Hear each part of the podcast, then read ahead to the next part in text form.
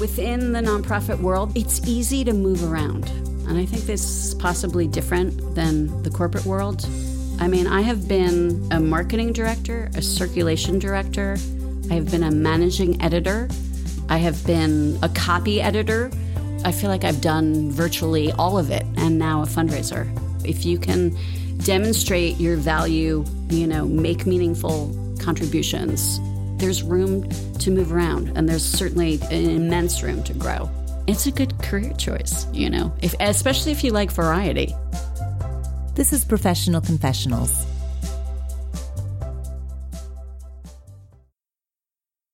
We're joined today by Development Officer at the Modern Language Association, Susan Kenny.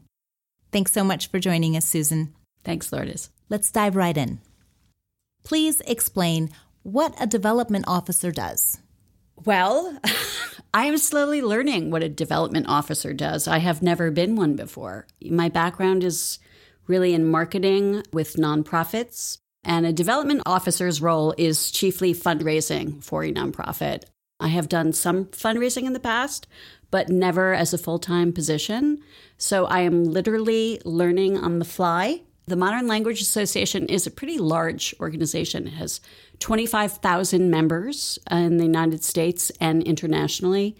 They are a membership organization for scholars and academics in the humanities foreign languages, English literature, writing, cultural studies, anthropology, philosophy, women's studies. And I am it in terms of fundraising. I am their sole fundraiser.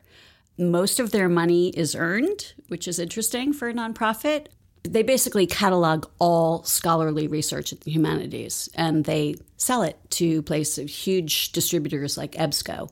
And that's how they mo- make most of their money. And second to that is membership because members pay to belong. So the fundraising portion is really quite a small portion of their income, but it allows them to do programming that they wouldn't normally be able to do so it's very important to them. We do a lot of advocacy work. My work funds that. We give grants to graduate students and contingent faculty members, adjunct faculty members. My work allows that, those direct grants. So I am learning on the fly. It's fundraising primarily from individuals, not foundations. Foundations really don't direct funding to the types of programming we want to fund. So I am asking not particularly wealthy people, because these are academics, to make sort of small scale contributions in a consistent manner. And I'm really learning how to do that as I go. How do you reach them? A million different ways. In person seems to be the best way. We do a lot of emailing. I like to make it as personal as I can. We do some mass campaigning, but I like to write individuals I like to involve the executive director because people are more inclined to give to the person in charge as opposed to the person soliciting. And we do a lot of outreach events. So we bring people we know are either interested in giving or have given in the past. We bring them into a room, give them something they want, either a lecture. We have an upcoming event that Tony Kushner will be at. He'll talk about his new play you know, you have to pay to get in, but not a lot. And then you sort of work the room and hope that you get a larger donation. So we do a lot of a lot of things like that. A lot of room for creativity in oh, abso- coming up with things. Absolutely. There's a lot of room for creativity. It's actually coming up with program ideas is the best part of my job. I also get to do a lot of writing and you know, I'll get back to that, but that's basically how I got into this because, you know, I can write a great grant proposal, I can write a great appeal letter. So it's really a writer's job. You know, there's a lot of programmatic work, and, you know, I do a lot of on the tech side. I do web pages and kind of a jack of all trades. But fundamentally, it is a writing job, writing and organizational, you know, organizing events, getting people together. So let's go back and yep. take your story from your college days, where you went to college, what you studied, what did you plan to pursue? Okay. Well, I went to a small school, liberal arts college in the mid Midwest called Ohio Wesleyan in Ohio. And initially, I thought I would major in a joint major in Spanish and journalism. I knew I wanted to write. And after a year of very intense, hard, beyond my reach Spanish classes, I, I was not ready to be a Spanish major. I decided to, to move that piece away. Why Spanish? Well, you know, I took Spanish throughout high school. And then in my junior year, going into senior year that summer, I spent a month in Madrid taking college level classes. They weren't really, but it was a tremendous experience. And I really did learn how to speak in that month. I had a passion for Spanish. You know, it was something I thought at 17 that I wanted to pursue. And I still have a passion for the language, but it just wasn't for me in an academic way. You know, I had to read Don Quixote in Spanish my freshman year, and I thought this is just, this is beyond me. This is beyond me. And journalism, I just didn't like the program. As my one great journalism teacher said to me, he said, "You know, you're you're a very good writer. You're a great critical reader. I really think you would do better in the humanities." And I thought, uh, "Okay, I'll take some English classes and some comp lit classes." And it was immediate. You know, I knew after two English classes this is what I wanted to do. I wanted to read and write about literature. So, in the beginning of my sophomore year, I declared my, my major. And once you graduated, what did that lead to? Well, in my senior year of college, I had the wonderful opportunity. There was a, an internship program through the Great Lakes College Association. It has a different name now to intern in Manhattan with some sort of publishing entity. And I got an interview with the Paris Review, this literary magazine that was founded by George Plimpton.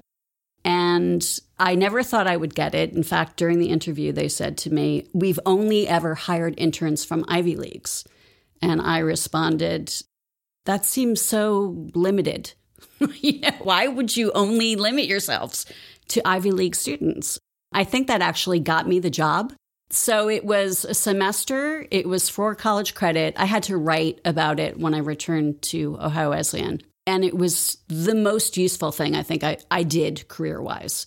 I had a lot of opportunities once I graduated. I think I applied to 10 jobs and got 10 offers. And I had a job within three weeks of graduation. So that internship really changed everything for me. You know, I think as an English major coming from Ohio Wesleyan, a small school that a lot of people haven't heard of, it would have limited me in some way, but, you know, I was spoiled for choice. That's amazing. Yeah. So, give us the story of how your career progressed from there. So, after graduating from college, again, I applied to mostly editorial assistant jobs with major publishing houses like Random House and Knopf, uh, you know, dozens of them. And I had an opportunity to, it was kind of word of mouth, to apply to a job that was not editorial, which was not what I wanted at the New York Review of Books. And it was in the promotion department. And I interviewed with my future boss, who I adored. And she basically offered me the job in the interview. She said, You know, I think you're perfect. And I love that, you know, the Paris Review, I really did everything at the Paris Review internship and I did a lot of marketing. They let me write marketing copy, they put me in charge of marketing campaigns. And I thought, you know, I really thought I wanted to go into editorial, but this job sounds fun. And it's the New York Review of Books. How do you turn them down? It was also the most money. And we're talking about publishing salaries in the, you know, mid to late 80s. Uh, peanuts, really appalling. So the I had student loans and I thought, I like this this woman. I the job sounds interesting and it pays $5,000 more than every other job I've been offered. So, it was an easy choice. So I worked at the New York Review for 5 years and after the first year and a half my boss told me that she was leaving to pursue a degree in psychology at NYU and would I like her job? And I thought, well, they're never going to give it to me. I'm 22 and a half, you know. So we worked out a situation where she would come in, it was like a day and a half a week, and kind of mentored me through six months. And I ended up with her job at the end of my second year. So I ran the department for three years, and it was a great job. I learned a lot. Tell us about what a difference it made for your career. It made a huge difference. She was so patient. She had been there for, I want to say, 15 years. It was her first job right out of college. So she knew exactly where I was. She had been an English major. We had a, a lot in common. We were close. You know, we talked about everything. So her patience with me kind of overwhelmed me because I don't know how quick a study I was. I was in charge of marketing for a major New York publication.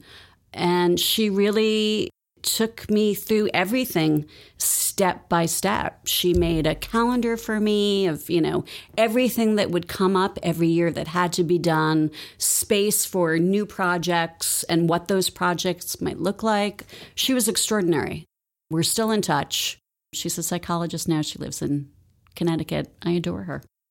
You know, working at the New York Review, something you had to do to keep your job was read the magazine. So I used to, you know, get my lunch and sit at my desk and read the New York Review every day because the articles are ex- extremely long and complex. So it really took me sort of a week of lunches to get through it. And I found myself sort of less interested. I mean, I was still reading constantly, reading novels, reading poetry, less interested in literature and getting more interested in human rights. And the publisher of the New York Review, or the former publisher, who was also a mentor to me, I said he was the at the time he was the chair of the board at Amnesty International. And I said, you know, I'd really love to move into human rights work. Do you know of anything? And he was like, well, nothing in New York there's a great job. And in, in fact, I'm in charge of hiring at a magazine in London, but it's a human rights magazine. It's actually a literary human rights magazine, which is a perfect fit for you. Would you be interested in moving to London? I was like, yes. How soon can I go? So it was a long process. Getting a work permit took about, I want to say it took six months. So I didn't resign until I had the work permit in hand from the New York Review of Books. I did give them about a month's notice. And I moved to London for a job at a publication called Index on Censorship, which is still publishing. And that was a real turning point for me because I was in charge of the department as I had been at the New York Review, but it was such a small organization that when you were in charge of a department, you you wore so many hats. So it was at Index that I started fundraising a bit. I started writing a lot. I wrote grant proposals, I wrote grant reports. I worked very closely with the Ford Foundation, who funded my job, and wrote a lot for them to make them happy about funding my job. I was in a new country, and that was certainly that was part of the excitement of the job at Index, but it was really the job itself. So, Index was started in the 70s by the poet Stephen Spender, who had a friend, Pavel Lit- Litvinov, in Russia, who was incarcerated for uh, writing something. So, Index was founded. And when I was there, it was 1990. The world was kind of imploding. You know, it was the time of the Velvet Revolution in the Czech Republic. While I was there, the wall came down. So a lot was happening. And I met so many writers who had been incarcerated in Africa, Southeast Asia, and also the former Soviet bloc countries. It was just a fascinating time to be at Index and really personally enriching. I loved every moment of it. And the staff was wonderful, incredibly smart, devoted, diverse people from all over the world the Middle East, Africa, Southeast Asia, Australia, everywhere. So, what led to your heading back to the States? The climate. Oh, really? Yeah, it really was the climate. You know, Ford funded my job for three years, and I think they would have renewed it. In fact, the program officer said, you know, if you want to stay, we'll give you more money. And I said, you know, after the second summer of constant rain, wearing wool all summer, I think I actually had SAD, what is sunlight, mm-hmm. like the, deprivation disorder. Mm-hmm. Um, I was a mess. I just missed sun. I missed the sun. It was a miserable three years in that respect. I also miss my family and my friends. I mean, I made new friends in London and some of them very dear. I met my husband, Simon, but it, it didn't feel like home. I thought maybe it could become home, but between the climate and, you know, really missing my immediate family, my parents and my brothers, I wanted to come home. So I lasted three years. Wonderful, wonderful three years, besides the weather. So, what happened next? Well, next was very interesting. You know, I came home without a job, which I would never recommend, you know, when you're barely 30, going anytime without a job. But literally, as soon as I landed, there was sort of a, a major staff change at Index. They hired a new editor. And she contacted me and said, you know, we're relaunching the magazine in a new format and we're going to do several events in the United States. We need to do direct mail in the United States. We have some fundraising I want to do in the United States. You know, can you be our point person? You know, it's probably a year long contract. That's it. But would you be interested? And it was it was a lifesaver because I didn't have to look for a new job. It was perfect. So I came home, got married, and did that for a year. And it was wonderful. I worked out of the offices of Human Rights Watch, met a lot of friends there. They were very generous and very supportive. We did wonderful events in Washington, D.C., New York City. We did direct mail. I did quite a bit of fundraising and kept that connection with Index. And at the end of the year, they asked me to be on their American committee which was sort of in charge of you know overseeing development initiatives in the uh, in the U.S. and also marketing. So it was perfect, perfect transition. And at what point did you start your consulting firm? Consulting firm came quite a bit later. After Index, I went to a sort of a feminist research organization where I was both the managing editor. I did oversaw the production of their publications and did some fundraising, mostly marketing, and did that for about two years.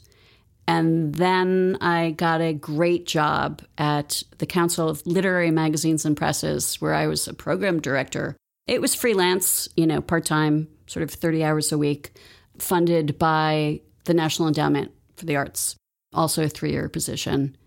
That was on par for Index for me in terms of just loving the work. I got to travel all over the country, meeting editors, writers. The job was primarily to help literary magazines with basically operational issues and marketing and fundraising. So I led training seminars, developed course materials for other people to train. I hired consultants to work with literary magazines all over the country. It was fabulous, fabulous position. While I was there, the executive director abruptly resigned and I was asked to be executive director. It was at the time that I was trying to get pregnant to have Stacia. Um, so I said yes, but only until you can find somebody permanent. And I did that for about seven months. And when that concluded, I got pregnant and stopped working for four months. And my plan was to stop working for a few years. But I was up here and I got a call from the Hastings Center. And they said, you know, somebody at at uh, the Council of Literary Magazines and Presses gave us your name and said you know all about marketing and membership, and we need somebody right away to help us. And I thought, this is really hard to turn down. It was part time, 20 hours a week. So I did that for five years while Stacia was tiny, an infant. But again, I was only 20 hours a week, so it was manageable, you know.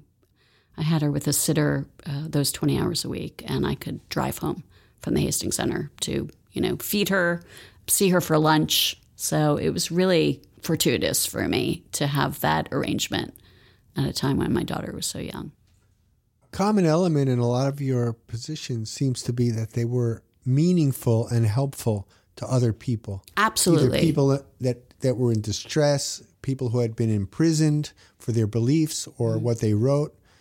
Was that a big driver for you, having that kind of meaning in what you did? Absolutely. It's always been a big driver for me. You know, I've had a few brief positions that I haven't even mentioned here. And if there was a disconnect with the mission, I was not happy. Even the Hastings Center, when I took it, I thought, bioethics, what do I know about bioethics? Nothing, you know. But the longer I was there, the more fascinating their work became. And they're doing really, really important work at the Hastings Center. You know, end of life decisions, end of life care, the future of genetic engineering. I mean, really terrifying questions and also really important questions. They do a lot of work on palliative care. And these are all things, especially as we're getting older, that are, you know, so important to our quality of life, what it means to be an ethical society, how we treat the elderly.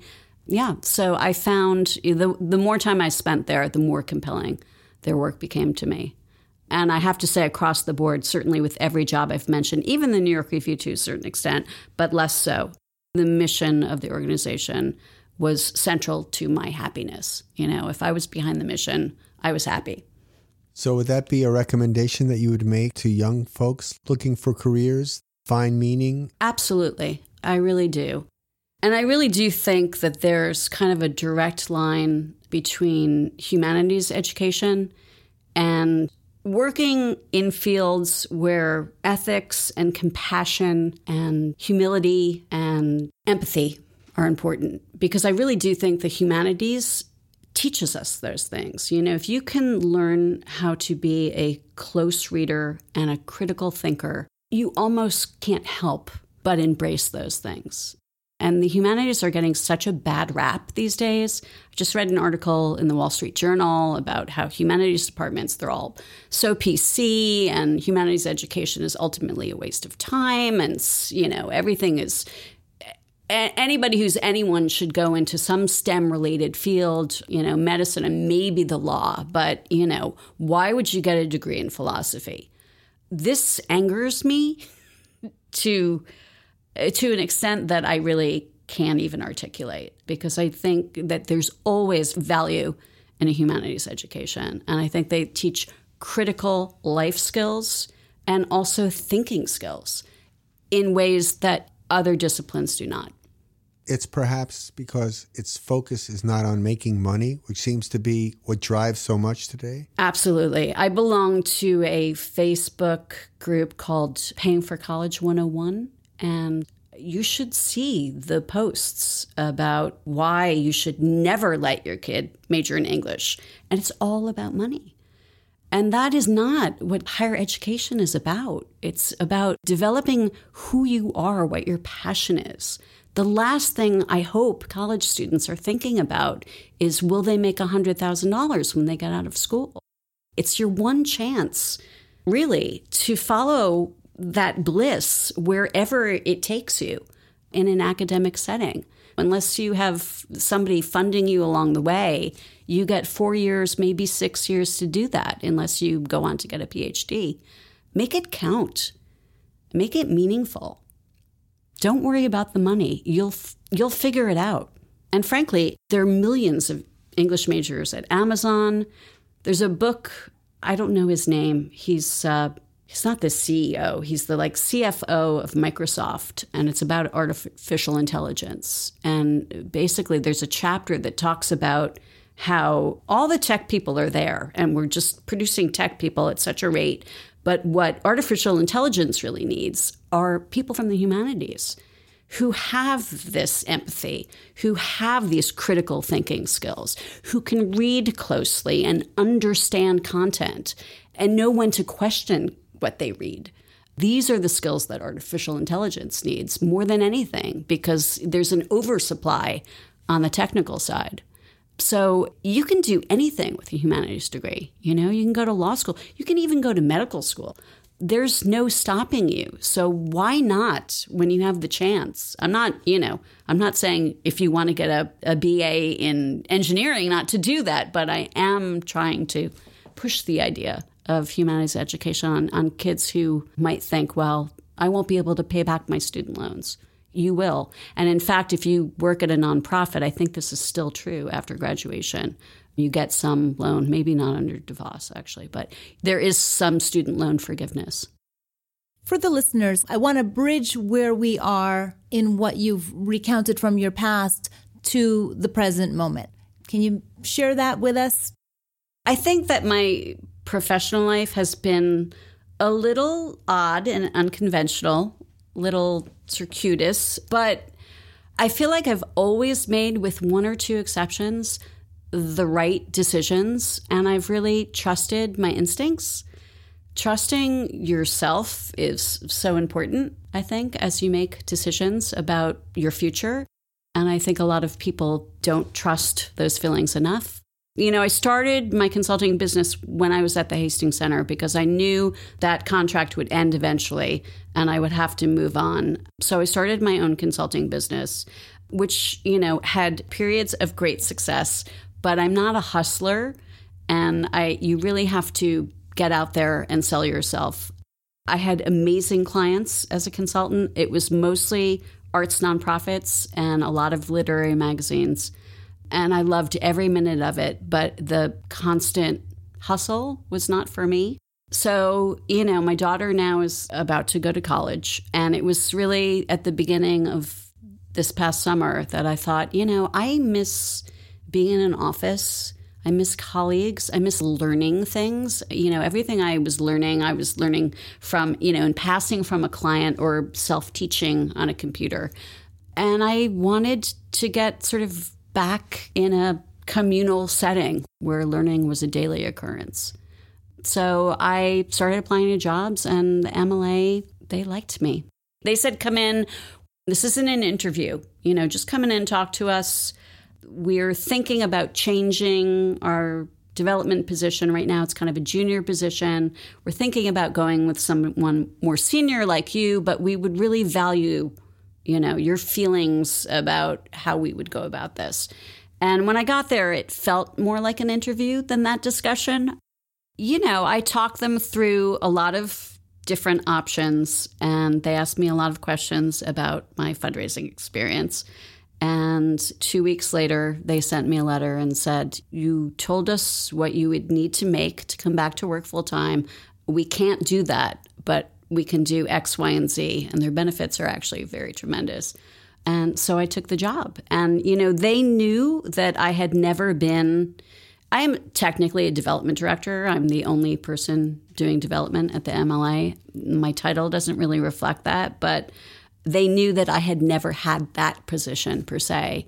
And they took a chance on me, which is an amazing thing. And when I got there, I realized there were lots of Susan Kennys around, you know, people who maybe had gotten a master's at 50 and were completely changing directions, and the MLA took a chance on them. And, you know, there are 125 employees, and I would say a good, like, one fifth of the employee base is people who switched it up or took 15 years off to raise kids and came back to the workforce. And I have to hand it to them to be willing to take chances on people. And I'm glad I was one. So they bring the benefit of additional life experience, though, don't they? Do you find that people who've done that have other facets that they can? oh, absolutely. Absolutely. My department is wonderful. It's all women, five women. You know, my boss is about a decade younger than me. She's brilliant. Everyone I work with has either a master's or a PhD. There's a young woman in my department who's basically in charge of web content. The department is outreach and she has a PhD in French. And she figured out, I, I don't want to be a professor. You know, I want to do something else. So I don't think anyone I know at the MLA went through sort of a, a narrow, predictable career path. There are lots of former academics, obviously, given the nature of the work they do. But, you know, uh, there are few people, the, the CFO started in the mailroom 30 years ago you know, literally as like the mail clerk. And he's the head of finances at the company. And I love I love that there are so many people there who've been there for, you know, 30, 35 years and have just risen up through the ranks and are clearly love what they do and happy there. I think it speaks well to an organization to have that kind of longevity amongst certain staff members. So It's like you found the perfect place. I think it's a really good fit. You know, it's technically I'm a little challenged. I've learned about five different web design programs, and they will admit this themselves. They use as much freeware as they possibly can to save money. Email, direct mail programs. I'm learning a completely new database. So every day I definitely have a point where I think like I cannot learn another program. I, there has to be a saturation point soon. I'm a little overwhelmed, but everyone in my department has been so helpful. You know, it's like help out the old lady. She doesn't know, you know. I mean, no, they don't say that, but and that's been great. I mean, you know, I've learned some HTML, which I never wanted to learn. The confidence comes, I think, after the, you know, trying and retrying the failures. I wouldn't say I approach everything with a degree of confidence, but after the fact, it's like, oh yeah, I got I got through that HTML lesson and I actually understood it. You know, I understood why those codes mean what they mean.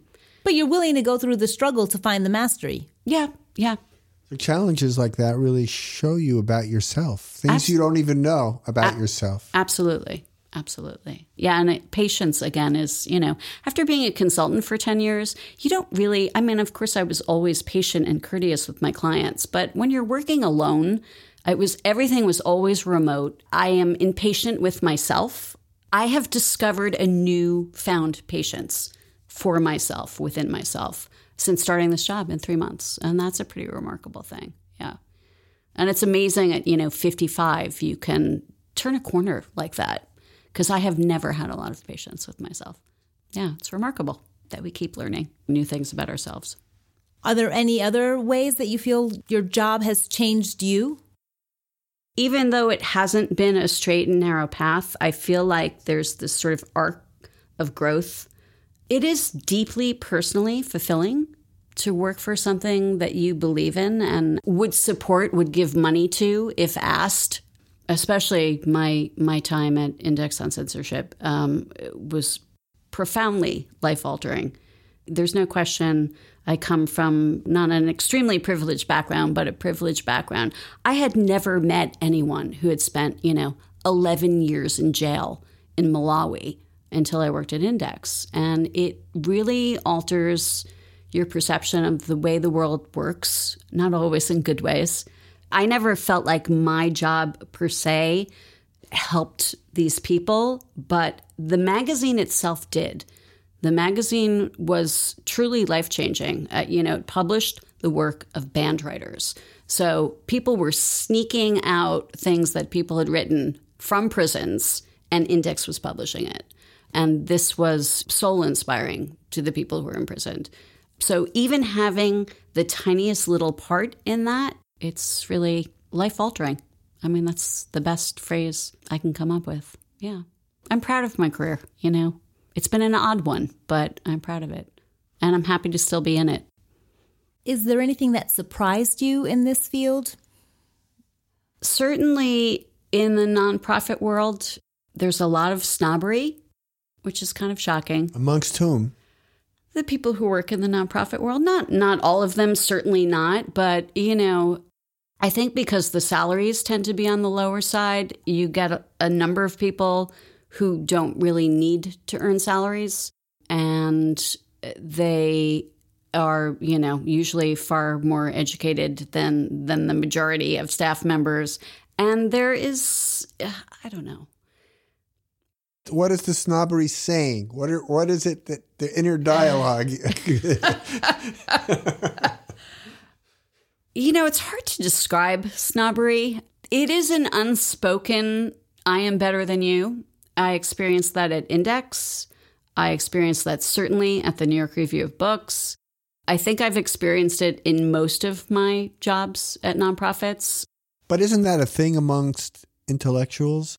At least that's the stereotype. It is the stereotype. You know what? it, it is a thing, but it really shouldn't be. And that has been, I think, probably the most frustrating thing about working fundamentally in the nonprofit world. Just because you're better educated than someone or don't have to work for money, you're lucky, but should that make you treat people differently? No, it shouldn't. And I've come up against that quite a bit. You know, sometimes directly, it kind of pollutes the organizational atmosphere. It's not a good thing. You know, I have lots of friends who work in the nonprofit world.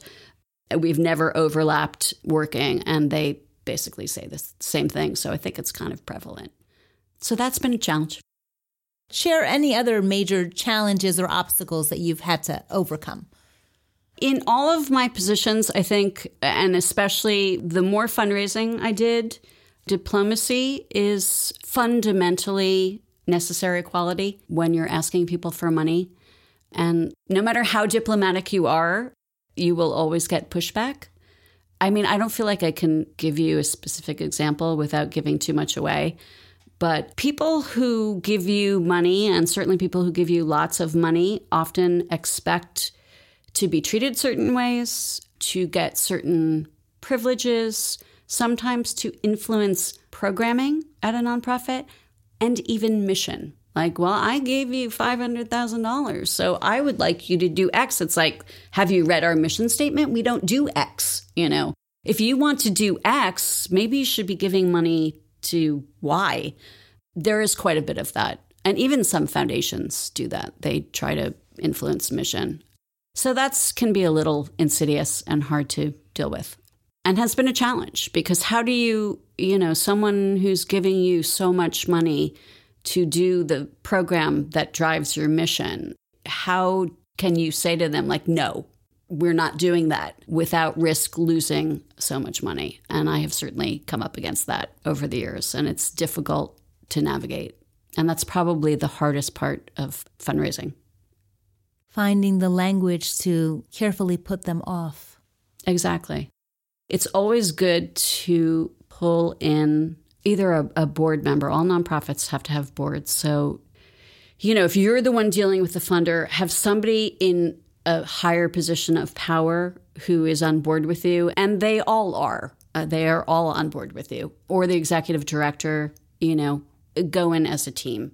And I'm usually pretty good at bringing those people in when necessary. So again, I, I you know, it really goes back to diplomacy. It's an essential skill in fundraising, and I have met non-politic and undiplomatic fundraisers, and it's not a good thing. It's not a good thing and they don't usually last in their positions. Are there fundraising techniques like there's probably a range from like begging to bullying? bullying is never a good idea. Um, you know, fundraising is really. I I just had a board meeting where I presented at the board meeting, and fundraising is really about relationship building. Yes, there is a transactional nature to it, but if I am in constant communication with you about what we're doing and how I'm putting your money to work. I am meeting you in person and talking to you and updating you on how we're putting your money to work. You are much more likely to give me money in the future than, you know, I ask you for money once a year, say an annual appeal, and then walk away from you and I'm quiet.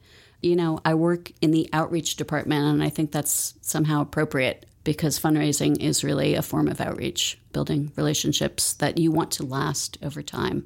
You know, the person who's giving you money, a good idea of how what they're doing for your organization is valuable. Giving them a share of the satisfaction. Absolutely. Absolutely. Of yep. the mission yep. being accomplished. Yep.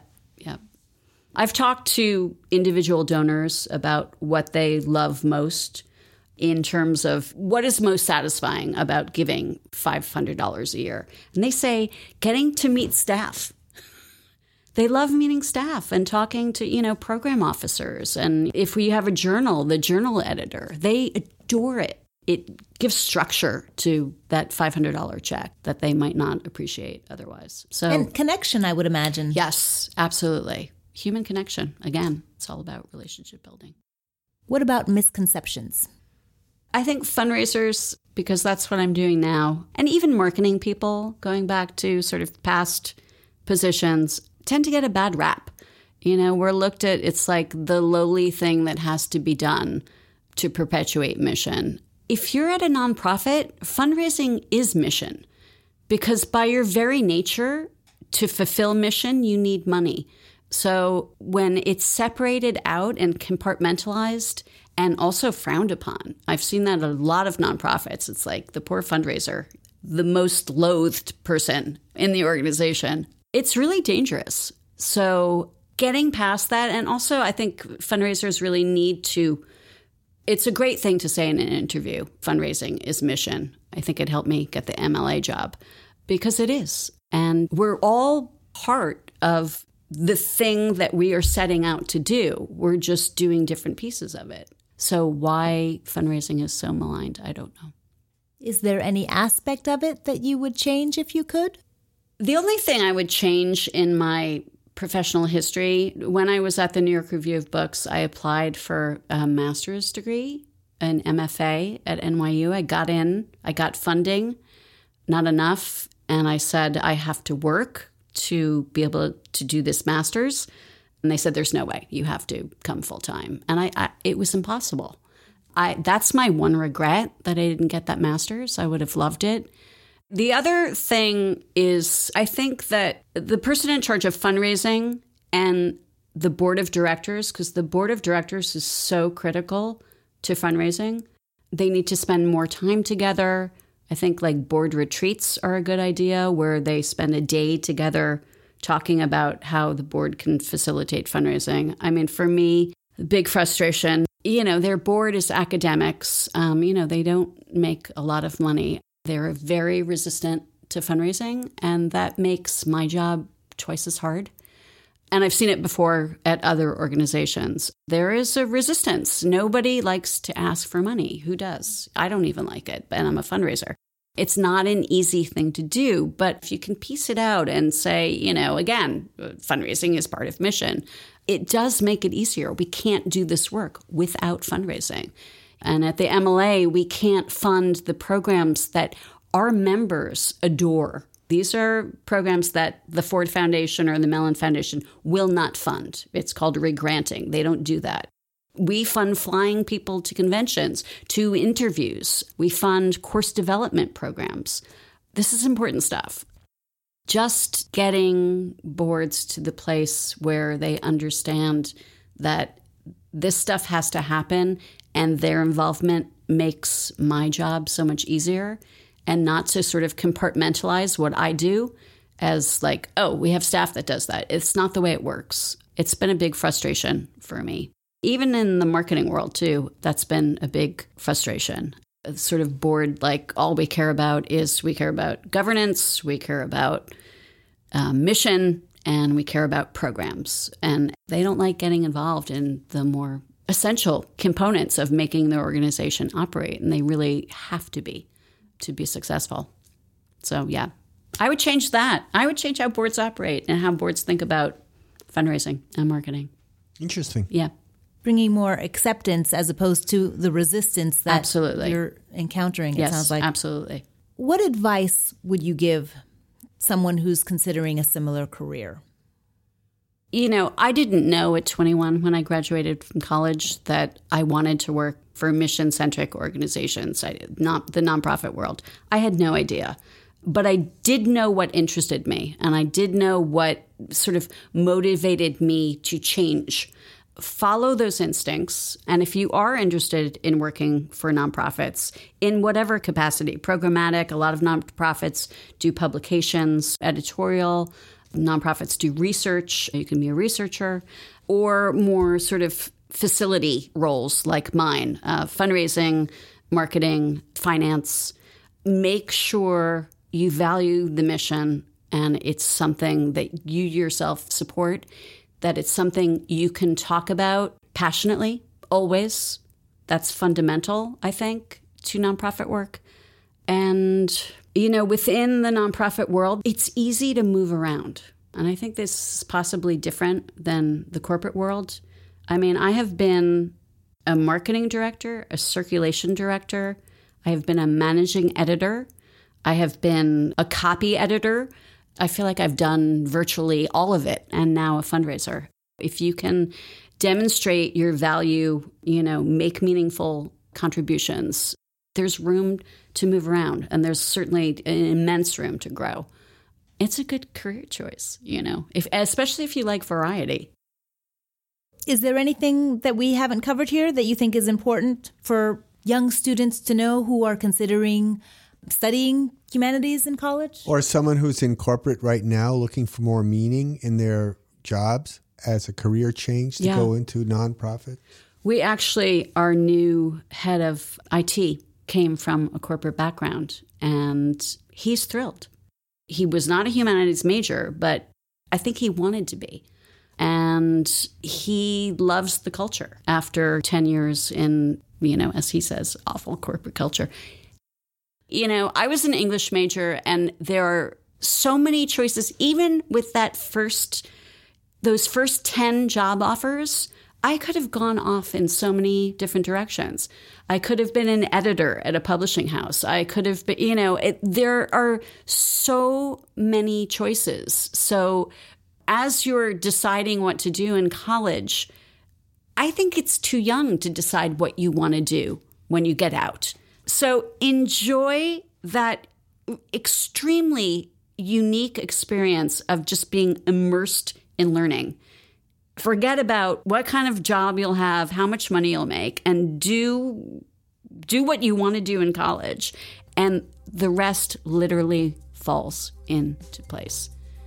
As you mature, as opportunities present themselves, but I am really passionate about, especially as I said earlier, defending the humanities major, especially with all the negative press of late.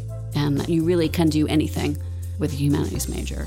And it really does support human growth, compassion, empathy, all the good things that seem to be somehow so missing recently. These are valuable qualities. Wonderful. Well said. Thank you. I can't think of a better place to end this. Great. Thank, Thank you, you so much. Thank you. Thanks, Susan. Thanks for listening. To hear more and subscribe, visit our website, professionalconfessionals.com. You can find Professional Confessionals on Apple Podcasts, Spotify, Google Play, or wherever you listen to podcasts.